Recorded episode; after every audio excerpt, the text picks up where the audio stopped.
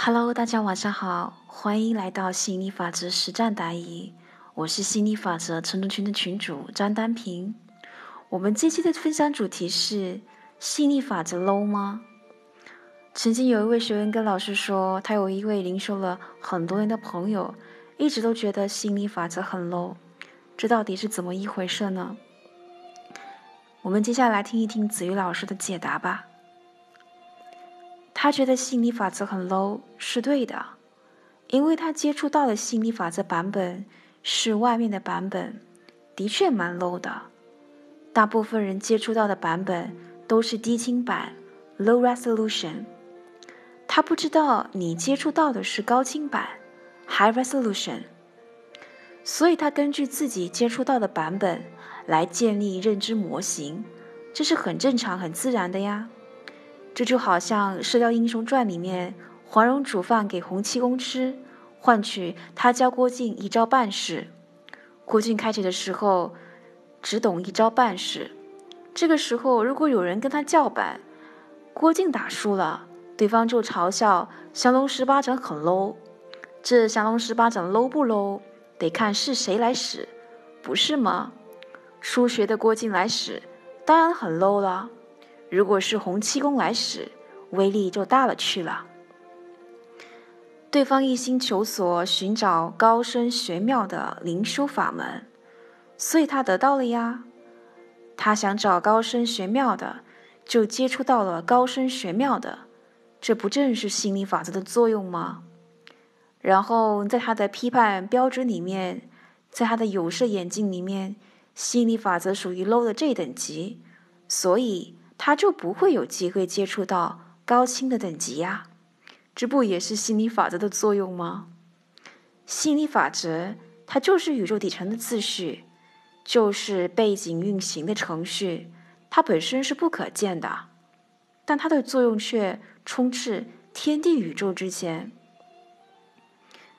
我们要的落地就是灵修界普遍认为的 low，你要什么？妻子。孩子、车子、房子、银子，Oh no！你太俗了，太 low 了。我们要高大上的，比如佛家的“跳出三界外，不在五行中，灵魂出窍”。心理法则学说，它是关于得到所要、活得更好的方法论。得到所要，其中也包括了精神层面的追求，比如连上元能、与神对话。大彻大悟，只是一般人要的是改善现实生活，所以这个部分很少谈。当人们在彷徨迷茫的时候，就会去追求玄虚的东西，就好像我们的学员海波，去年花大钱去学怎么样用意念弯汤勺，但是他一直为他开的这个绩效的业绩不好而忧心忡忡。我问他为什么要学？他说：“如果他能够弯汤勺的话，他就能够让自己更自信。学成归来后，他变成了漫威电影的一超级英雄了吗？没有。学成归来之后，他只是成了能够弯汤勺，但是业绩依然不好的技校校长。汤勺是弯了，但是业绩没有改善啊。所以我不知道这样子的弯汤勺有个屁用。”后来他暂且搁下，来玩家班寻找打通业绩的任督二脉，然后打通了，业绩就上去了。被打通任督二脉之后，他成了一个弯不了汤勺，但是持续成招的技校校长。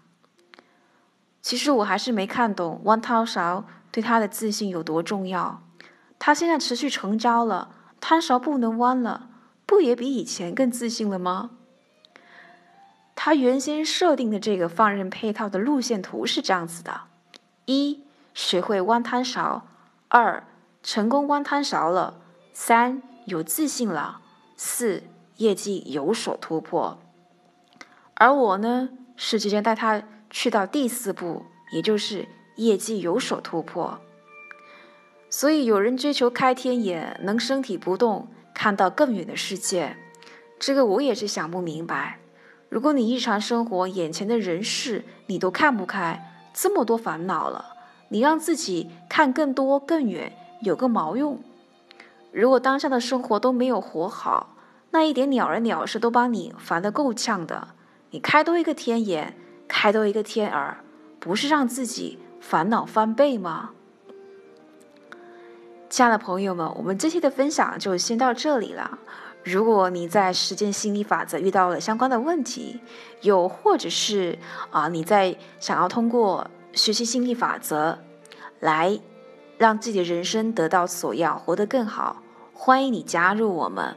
你可以添加我的微信幺五九幺五三四八三零三。我们下期再见喽，拜拜。